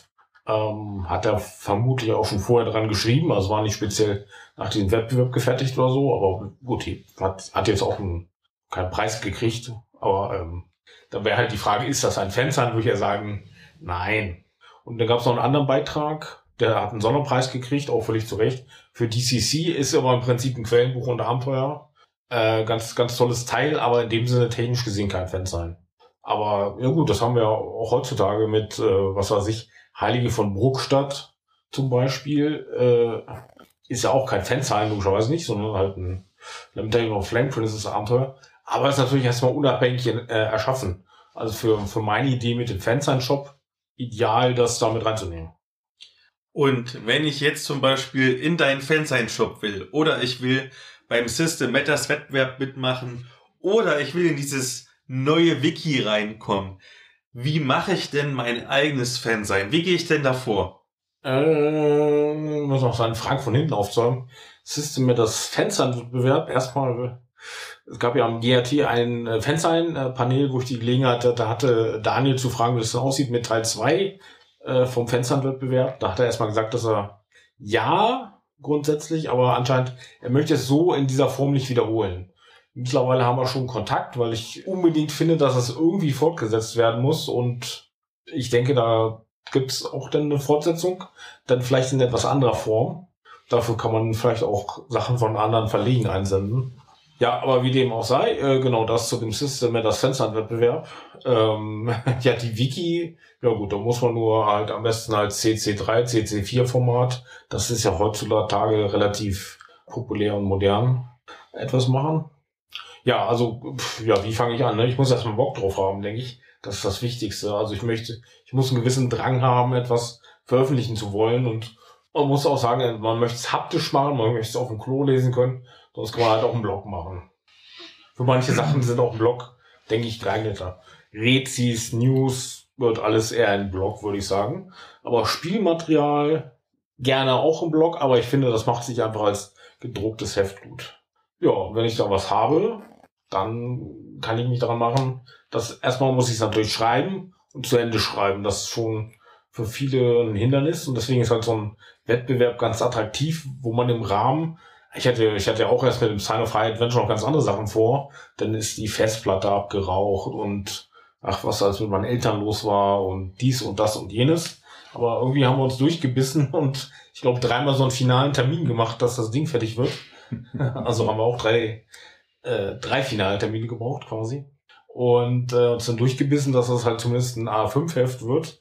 Und äh, alle Gastartikel drin sind. Also ich mache das mal ganz gerne. Ich habe da einen tollen Blogartikel gelesen und denke, ja Mensch, der muss doch auch gedruckt sein für die Nachwelt. Daniel sagt immer so schön, du machst ein Fan sein, wenn du willst, dass man es in dreißig oder fünfzig Jahren noch lesen kann, wenn hier die ganze äh, Computerkram nicht mehr äh, weiß, was eine Null und was eine Eins ist. Dann lass uns mal ganz konkret werden. Also zum Beispiel, ich will jetzt ein Fan sein machen und vielleicht nicht nur alles alleine machen, sondern in einem Team. Was gibt's denn da für Positionen? Also wahrscheinlich, ich brauche erstmal Texter, die mir die Texte liefern, logischerweise. Zeichnerinnen, Zeichner, Cover, DesignerInnen, LektorInnen, LayouterInnen. Wie ist denn das mit den ganzen Rollen? Und wer muss was machen? Also äh, wir hatten das damals in der Form, hatten wir gehabt. Vielleicht gab es auch mal eine Person, die ein, zwei Positionen gleichzeitig inne hatte. Aber weil Ingo ja schon ein relativ großes Netzwerk damals auch hatte. Das ist oder auch ein Netzwerk haben. Ja, das ist eben, das ist ziemlich wichtig. Also da hatten wir dann auch schon einen Pool, auf den man zurückgreifen konnte. Also Zeichner, da muss man wirklich sagen, da hatten wir wirklich ganz ausgezeichnete äh, Leute dabei. Aber letzten Endes, ähm, es gab eine Handvoll Autoren, aber wir hatten es halt, glaube ich, also ich bin mir jetzt nicht hundertprozentig sicher, aber ich glaube, wir hatten das dann auch so gehandhabt, dass es dann hieß, wenn ein Text dann da war, äh, hier guck mal bitte rüber, vielleicht findest du noch irgendwas, was man hier ausbessern kann. Ja, wir hatten aber auch tatsächlich einen Lektor, das war immer Dennis Wedrich zum Beispiel lange Zeit, der wirklich zum Ach, Ende ja, nochmal drüber gegangen stimmt, ist. Ja, ach, der gute Dennis, äh, ja. Genau, gesagt hat, da, da, da, auch verbessern oder wie auch immer, also das gab's durchaus auch. Genau. Also es ist ja kein, kein Muss, dass man das jetzt, dass man das dann an der Hand hat. Aber wenn man es hat, ist es natürlich super. Aber ich glaube, da kann Ingo auch ganz gut berichten. Manchmal war es auch echt ein Krampf, das dann auch mit zu organisieren. Äh, Gerade wenn es, wenn es um, halt um Deadlines ging oder man gesagt, ich, ich brauche das jetzt, weil sonst komme ich hier und da nicht, nicht weiter. Das ist natürlich dann, gerade wenn es um, um halt so Freizeitprojekte geht, dann natürlich ähm, ja. immer auch manchmal mehr Kampf als, äh, als andere. Ne? Genau, man darf nicht vergessen, dass äh, alles, was Arbeit macht, hat nicht nur schöne Seiten, sondern ist äh, auch Arbeit eben. Und da muss man dann gewillt sein, sich durchzubeißen. Das gilt genauso für die, wenn du einen Blog oder einen Podcast machst. Ähm, beim Fans dann halt ganz besonders, weil du um manche Sachen nicht drumherum kommst. Ne? Also wenn ich immer das Impressum aufschlage, so jetzt äh, Redaktion muss irgendwer machen, das heißt das Koordinieren. Das ist ja erstmal irgendwie ganz wichtig. Ne? Dann haben wir unsere Autoren. Ne, das kann, kannst du selbst sein, können deine Kumpels sein. Ich habe das zum Beispiel so gemacht, ich habe auch ganz direkt Kunden angesprochen. Ich wusste, der hat, ähm, irgendwann soll es ja um Dschungel gehen und das ist so entstanden. Ich habe einen Kunden äh, angesprochen, der hat mir drei Sachen vorgeschlagen, die ich schreiben möchte. Und das waren halt drei große Dschungelartikel. Da dachte ich, ja, wir machen doch Dschungel zum Schwerpunkt, warum nicht? Und äh, so kam das dann zustande. Genau, außerdem halt äh, habe ich, ich lese sehr häufig Blogs und Äh, verehre unter anderem eine Rorschach-Hamster mit seinem Material. Der hat da manchmal tolle, tolle, tolle Sachen. Und den frage ich dann einfach, darf ich das veröffentlichen? Und da sagt er meistens auch ja zu.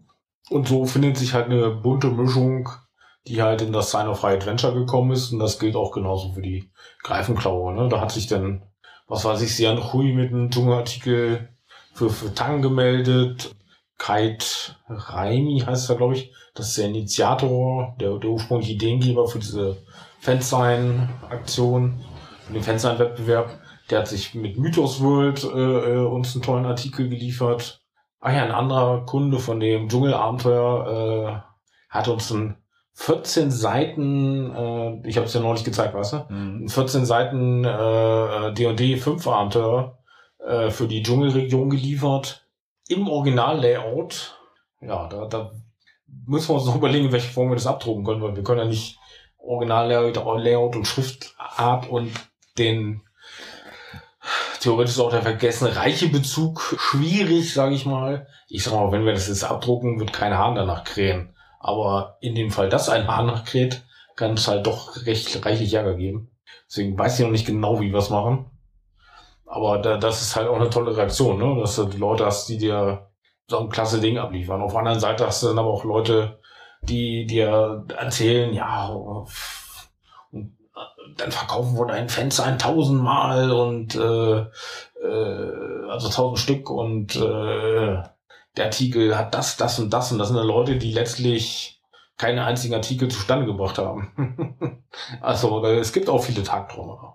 Ja, also um mal kurz zur Kernfrage zurückzukommen. Also ich glaube, es ist jetzt gar nicht, also es muss jetzt keine Armada von von Leuten sein, die die da jetzt drum schwirren. Äh, man kann auch ganz einfach sich irgendwie ein Schreibprogramm aufmachen und genau, da, das reinhacken. Wir haben es ja, das, ich habe es damals, also Greifenklaue stand in äh, Word äh, und wir haben noch die Bilder reingeklebt. Das haben wir geflucht. Und gescannt dann. Mhm. Jetzt machen wir was anderes. Wir scannen die Bilder und setzen sie ins Heft rein, aber es ist immer noch äh, was LibreOffice oder das andere Office. Auf jeden Fall haben wir es da reingefuchst, läuft noch genauso gut wie vor zwanzig Jahren. Ich denke, das Wichtigste ist einfach dann tatsächlich die, die Vision und, und das Durchhaltevermögen. Auch dann das bis zum Schluss auch durchzuziehen. Was jetzt drin steht, also unsere ersten Ausgabe, ich überlege, was da für wilder Kram halt dann auch mit, mit drin stand und vor allen Dingen wie er aussah, also Äh, eine Greifenklaue. Ja, eine Greifenklaue, ja. fünfhundert oh, ja. Schriftarten drin und, und äh, ja, da musst du auch jede Schriftart einzeln ausprobieren. Das war also auch ganz, glaub, aber es war noch ein Lab-Regelwerk drin und so, es war schon cool. Ja, na klar, na klar. Aber wie gesagt, es kommt jetzt auf den, auf den Inhalt, also im Prinzip kann rein, was, was, was Bock macht, unter gewissen Voraussetzungen. Ja, das sollte zu deinem Konzept passen. Das ne? sollte zu deinem Konzept passen, genau, die Vision muss halt da sein und, und, ähm, es müssen halt auch Leute, wenn, also wenn mehrere Leute dann dran sitzen, dann müssen die auch wirklich mit Motivation dabei sein und ähm, können auch dann gern anderweitig ihren Teil noch dazu beitragen. Aber genau, die Grundvoraussetzungen sind eigentlich relativ niedrig. Ich sag mal, wenn man Motivation hat, dann ist es auch immer ganz geschickt, wenn man irgendwie noch was hat, jemand, der sich ein bisschen mit Vertrieb oder so auskennt. Also dass das Ding auch an den Mann geht, dadurch, dass man Feedback generiert, ne? Genau wie bei den Blogs ja die eigentliche Belohnung irgendwelche Kommentare sind. Feedback in jeglicher Form ist halt quasi unser der Motivationsantrieb, denke ich. Ja, ja, ja. Und das waren wir damals auch, wenn du dich erinnerst, wenn wenn wenn man in in anderen Fansigns erwähnt wurde. Ja, ja. Äh, man hat sich auch gegenseitig so ein bisschen rezensiert und so und ähm, genau. Das war schon schon so ein kleiner Schulterklopfer dann halt manchmal. Ne? Genau. Und wie organisiere ich das denn, wenn ich jetzt verschiedene Personen habe, die an diesem Fansign mitarbeiten wollen? Also gibt es da vielleicht Tipps und Tricks oder vielleicht spezielle Tools? Also ich meine, heutzutage gibt es ja für alles irgendein Tool. Habt ihr vielleicht was, was ihr persönlich sehr gerne verwendet habt, um zu sehen, vielleicht ein Trello-Board zum Beispiel, um zu sehen, so können wir das machen, dass jetzt niemand vergisst, dass er seine Aufgabe erfüllen muss, dass wir das schön strukturiert haben, dass wir das gut durchgeplant haben vom, vom Zeitmanagement. Wie macht ihr das? Ähm. Ich weiß nicht, was Trello ist. Wir hatten ja damals mit der Greifenklaue keinen regelmäßigen Erscheinungstonus, sondern es ist halt dann erschienen, wenn irgendwie alles dann da war, wo man dachte, okay, das reicht jetzt für die für die Ausgabe, beziehungsweise wenn man dann vielleicht doch auf einen Artikel äh, noch lange warten musste, weil der Autor da nicht mit, mit klarkam. Also es waren auch schon mal Jahre dazwischen. Also wir hatten jetzt keine keine Redaktionskonferenzen so jetzt in dem Sinn, dass wir alle mal irgendwie an einem Tisch saßen oder oder wiederholt an einem Tisch saßen, Meetings abgehalten oder so. Das lief eigentlich im Regelfall alles über E-Mail oder Telefon. Ja, oder persönliches Treffen bei uns. Ne? Also äh, oh, ja gut, bei uns bei uns äh, persönliches Treffen oder auch mal mit den mit den anderen, aber das war dann erst eher so dann dann dein ja. Part, sag ich mal. Du hast ja da die Fäden halt immer in der Hand gehabt. Aber es gab jetzt halt, wie gesagt, keine, keine großen regionalen Treffen, wo man jetzt auf dem Whiteboard hier, das machen wir jetzt so und so und so und so. Ich würde ähm, sagen, heutzutage ist halt eine, die Vernetzung wichtig und die ist, also bei mir, dann habe ich was, weiß ich, paar per E-Mail, paar per Skype, paar per Facebook oder ich spreche halt die Leute ganz persönlich an, wenn ich auf, am, am Stand bin, ne? Auf, auf dem Brot und Spiele und dann, hey, ja, wir haben Fansign-Projekt, du hast doch da das Dschungelabenteuer gekauft, wir wollen das Thema Dschungel, hast du da Du hast doch mal erzählt, du hast da das geleitet und dafür irgendwas gemacht und bla, ne? Also dort, die freuen sich auch darüber, dass sie angesprochen werden, also dass man sie fragt, ob sie was machen können und dürfen. Das ist ja, das ist ja auch ein positiver Effekt. sage ich mal. Ne? Und hier zum Beispiel, äh, was weiß ich, hier mal ganz viele Zeichnungen vom Arculex drin, der die sowieso für Dungeons Lairs gezeichnet hat. Und dann fragt man freundlich nach, darf ich die ja benutzen? Oder das andere ist entstanden aus äh, genau, Blut und Stahl, sagt ja auch noch was. Unser Romanprojekt, wo äh, ich die Zeichnung bezahlt habe. Nicht der Prometheus Verlag. Und äh, ja, das waren äh, dreißig Euro, die ich ausgegeben habe für äh, ungefähr hundert Zeichnungen von William McAusland, die ich auch heute anderweitig gerne benutze, weil die, die ich mag den Typen einfach. Das hat so ein Oldschool-Zeichner, der auch unter anderem für D C C zeichnet und wirklich tolle Sachen macht. Und das ist, die zehn Euro sind gut, gut ausgegeben. Ich habe mittlerweile auch ein viertes und fünftes. Ah ja, das vierte Paket habe ich hierfür gekauft, weil ich unbedingt so eine äh, Krähe haben wollte. Die, genau, die so ein neuen Paket. Und ähm, ja, also Zeichnung kann man sich auch einkaufen. Ne? Äh, man kann sich theoretisch auch äh, Lektorat einkaufen. Also man kann sich ja Sachen durchaus besorgen. Also das kenne ich auch von vielen, die es wirklich alleine gemacht haben, dass sie dann nochmal, äh, was weiß ich, wie viel auch rausgehen haben. Gedacht haben, bitte liest das mal Korrektur für mich. Gibt es denn im Fansign-Business oder in der Fansign-Szene auch so einen, ich möchte es mal in Anführungszeichen sagen, so einen Professionalisierungsdruck? Also zum Beispiel, wenn man vergleicht, wie, sagen wir, Webseiten oder Blogs vor, vor dreißig Jahren aussahen, wie sie jetzt aussehen, das ist ein großer Unterschied. Wie, sagen wir mal, Podcasts vor zehn Jahren sich angehört haben von der Klang- und Schnittqualität im Vergleich zu, vielleicht jetzt nicht meiner, aber alle anderen, wie sie jetzt klingen. Äh, ich habe schon mal Fansigns gesehen von vor, sagen wir mal, dreißig Jahren oder so, mal durchgeblättert. Da hat noch jemand per Hand das hingekrakelt, irgendwie mit Strichmännchen, ein bisschen übertrieben. Und guck mir jetzt deine äh, Fansign halt an auf High Adventure. Das sieht schon wesentlich professioneller aus. Also gibt es schon so einen Druck, egal ob jetzt gefühlt oder wirklich objektiv, dass es professionell aussehen muss? Ich glaube, das ist der eigene Anspruch, den man dann an sich stellt. Also das Sign of High äh, Adventure zum Beispiel hat schon Ähnlichkeiten mit unserer alten Greifenklaue. Also das ist schon so ähnliches Niveau. Aber wer jetzt halt wirklich sagt, ich möchte jetzt, ich möchte mich ja wirklich jetzt abheben von der, von der, also es ist, es ist eigene eigene Motivation, sage ich da, äh, das äh, rauszubringen. Also wenn ich der Meinung bin, ich investiere jetzt selber mein eigenes Geld, um um das auch auf, auf Hochglanz rauszubringen oder mit hochqualitativen Stockart-Fotos, keine Ahnung, investiere da halt Geld, dann mache ich das halt, wenn ich es wenn ich's habe. Ansonsten versuche ich natürlich mit den Mitteln, die mir zur Verfügung stellen, äh, das, das zu machen. Und es gibt halt auch dieses Gefälle einfach. Ne? Das haben wir ja bei dem Fansign-Wettbewerb, hat man das ja schon durchaus gesehen. Also der eine klebt das mit der Hand noch zusammen. Ähm, das war jetzt vielleicht aus Spaß an der Freude, weil es ja jetzt in der Hinsicht keine echte Szene eben gibt, die sich jetzt aber ja aufbaut wieder. Ähm, und der andere hat da wirklich ein Ding rausgehauen. Ähm, wie gesagt, mit Hochglanz und allem und dran. Also kommt halt selber drauf an, denke ich, wie man da hinterher ist, selber für sich. Ich würde sagen, klares Jein. Einerseits natürlich, du hast früher auch gehabt, was weiß ich, Schreibmaschinen, und dann wirklich nur die Vorderseite und dann fünfmal hintereinander, das gab's auch. Also die Technik macht es natürlich möglich, dass dass man viel, viel äh, äh, einfacher arbeiten kann. Also das haben wir hier auch am Sign of High Adventure, wie gesagt, gemerkt, dass äh, wenn wir das früher so gut, ging das gar nicht, hätten, hätten wir gar nicht so einfach machen können. Und äh, also einerseits hat so ein Fortschritt der Technik, der bewirkt, dass die Fansigns in Häkchen besser aussehen. Ähm, oder der erste Platz zum Beispiel, die haben das ja auch in der Druckerei machen lassen. Genauso wie die Slay zum Beispiel, mein drittes Fansign, gedruckt äh, ist bei der Druckerei.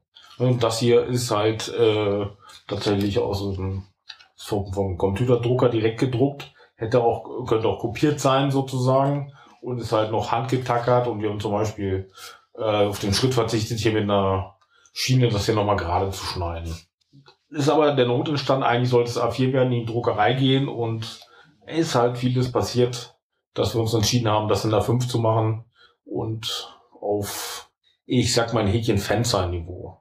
Ähm, natürlich äh, gab es beim Fansign-Wettbewerb auch Einreichungen, die es in den Hardcover, äh, wie gesagt, das Crawling in äh, Dark Dungeons, oder wie das hieß, das für D C C. Oder es war, wie gesagt, eher ein Quellenbuch. Da passt also auch ein Hardcover.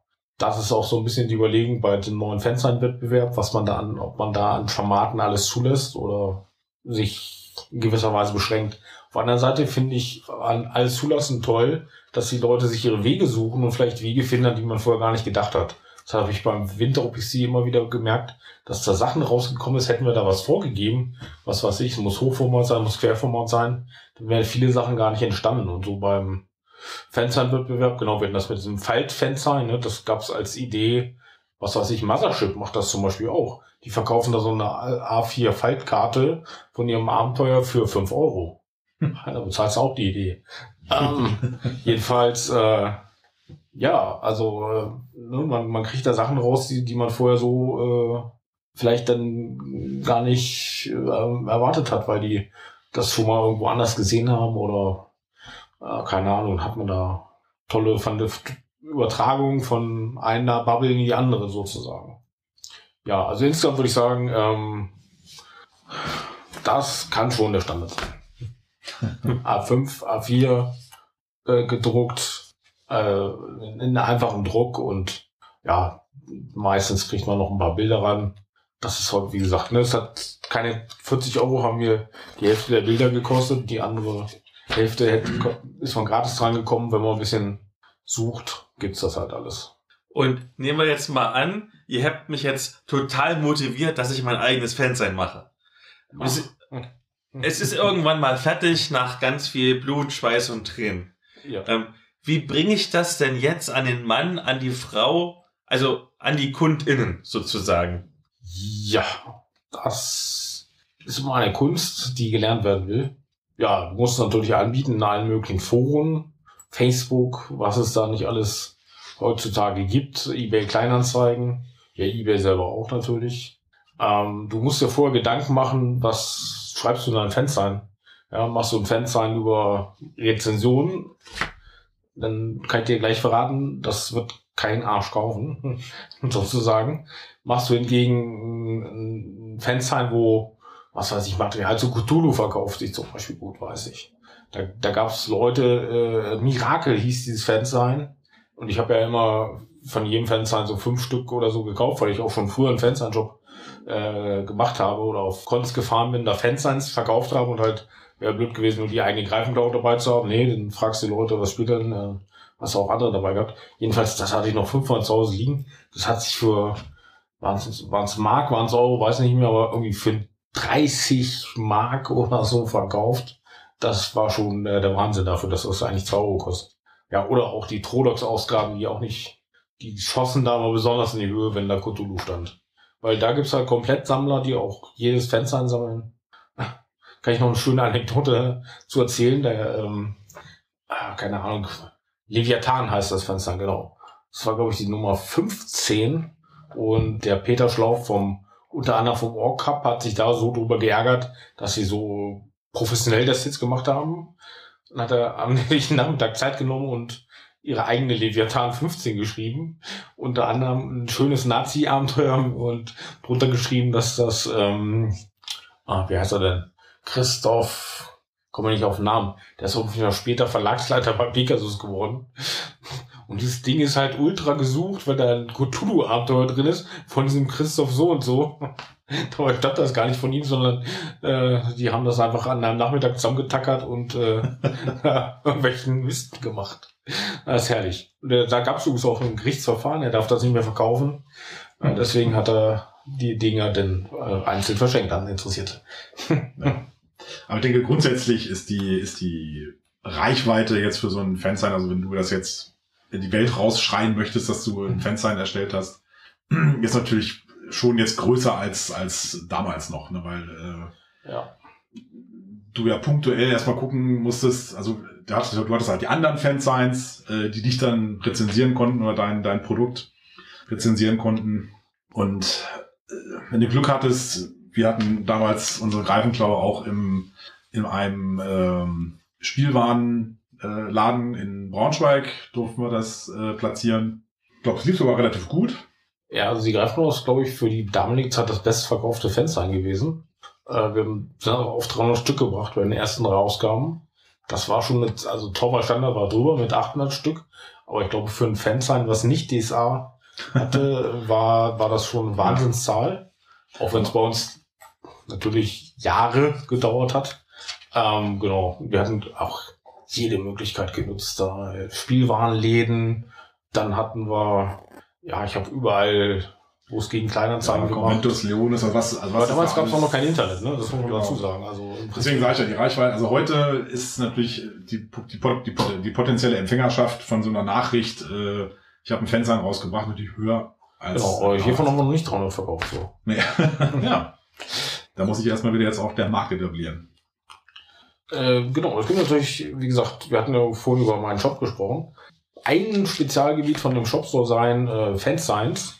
Na, damit möchte ich quasi den Shop auch starten. Ich habe von möglichst vielen anderen Fansigns äh, immer schon welche eingekauft. Und ja, man kann sich ja nicht wenden. Ich bin immer bereit, fünf bis zehn Stück zu kaufen. Ne? Je nachdem, was Inhalt ist. Also wenn ich schon sehe, oh, D C C, äh, gleich kann, können es gleich ein paar mehr sein. Wenn jetzt nur Rezensionen drin sind oder, oder diese Erzählspiel-Fansigns verkaufen sich leider auch sehr schlecht. Das mag aber sein, dass Erzählspieler nicht mein typisches Publikum sind. Mag auch daran liegen. Und mag sein, dass die woanders besser gehen. Und ich freue mich auch, ich freue mich auch über die, dass die bei mir stehen. So ist es ja nicht. Achso, eine Sache zum, ähm, zum Vorthema muss ich noch erzählen, wo ich gerade bei D C C-Fansign bin. Äh, der Moritz und der Martin, also der S K-Podcast Martin und Äh, Oldschool Moritz machen ja auch einen Fansign zusammen, der entfesselt, der entfesselt der Attin, genau.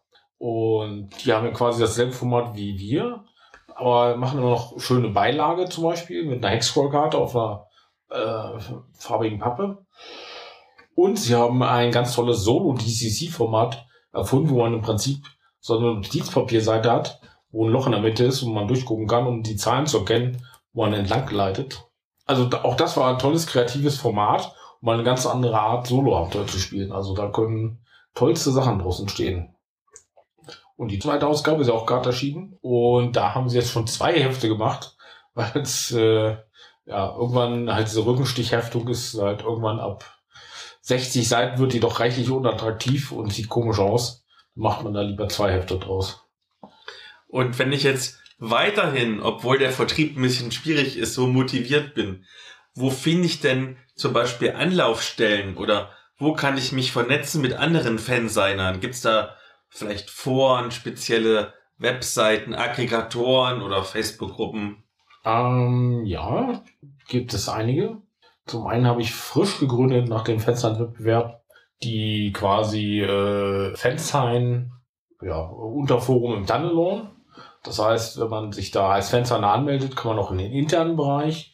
Äh, da versuchen wir ab und zu mal was zu besprechen und äh, weiter zu bewegen und uns gegenseitig zu informieren. Es gibt auch einen externen Bereich, wo man dann halt News posten kann und sonst was, die halt jeder lesen kann und man hat da halt ein bisschen Reichweite.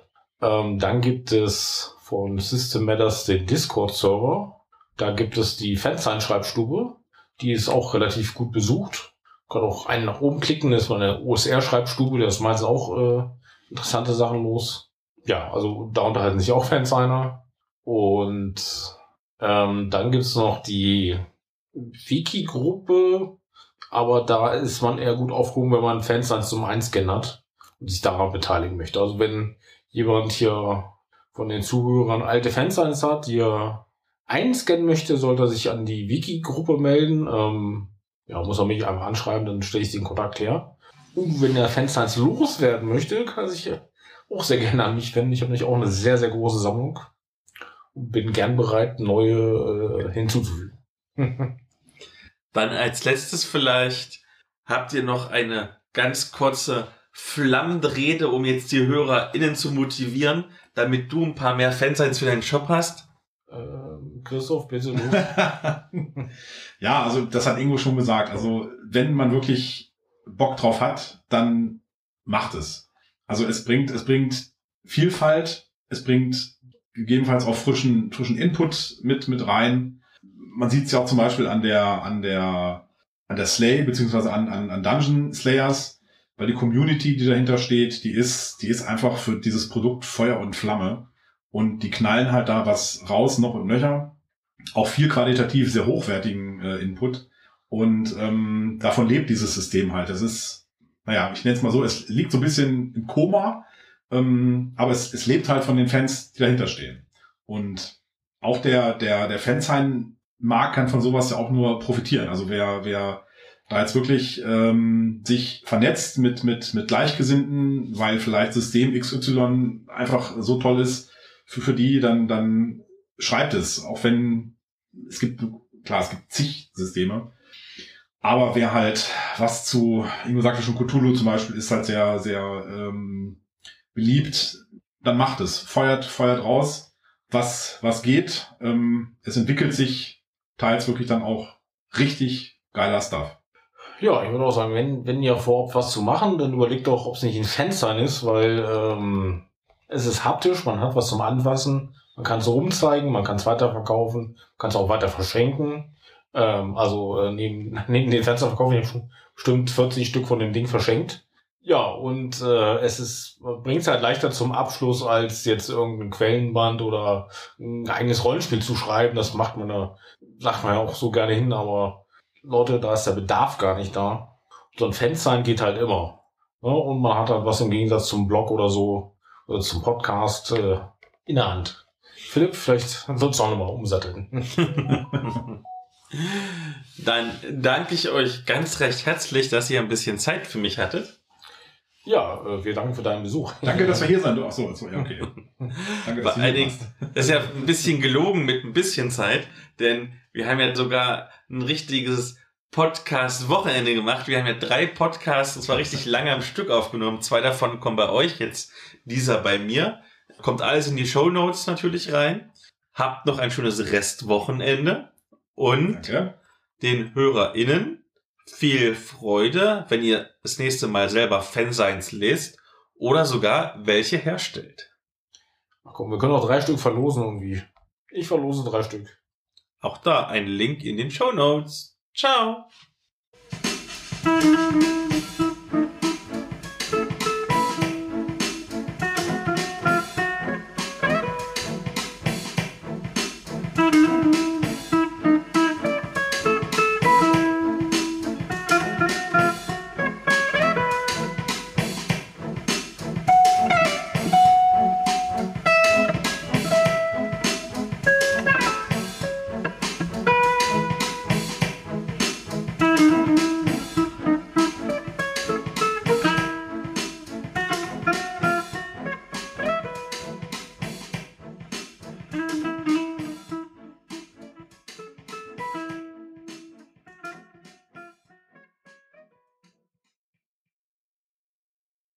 Jetzt. Hey, wenn ihr schneller vorankommen wollt, nutzt die Kapitelmarken. Nochmal, wir müssen ja sagen, wer wir sind. Ich weiß, wer ich bin. Hm. Mach es jetzt nochmal. Bitte. Oder geht nach Hause.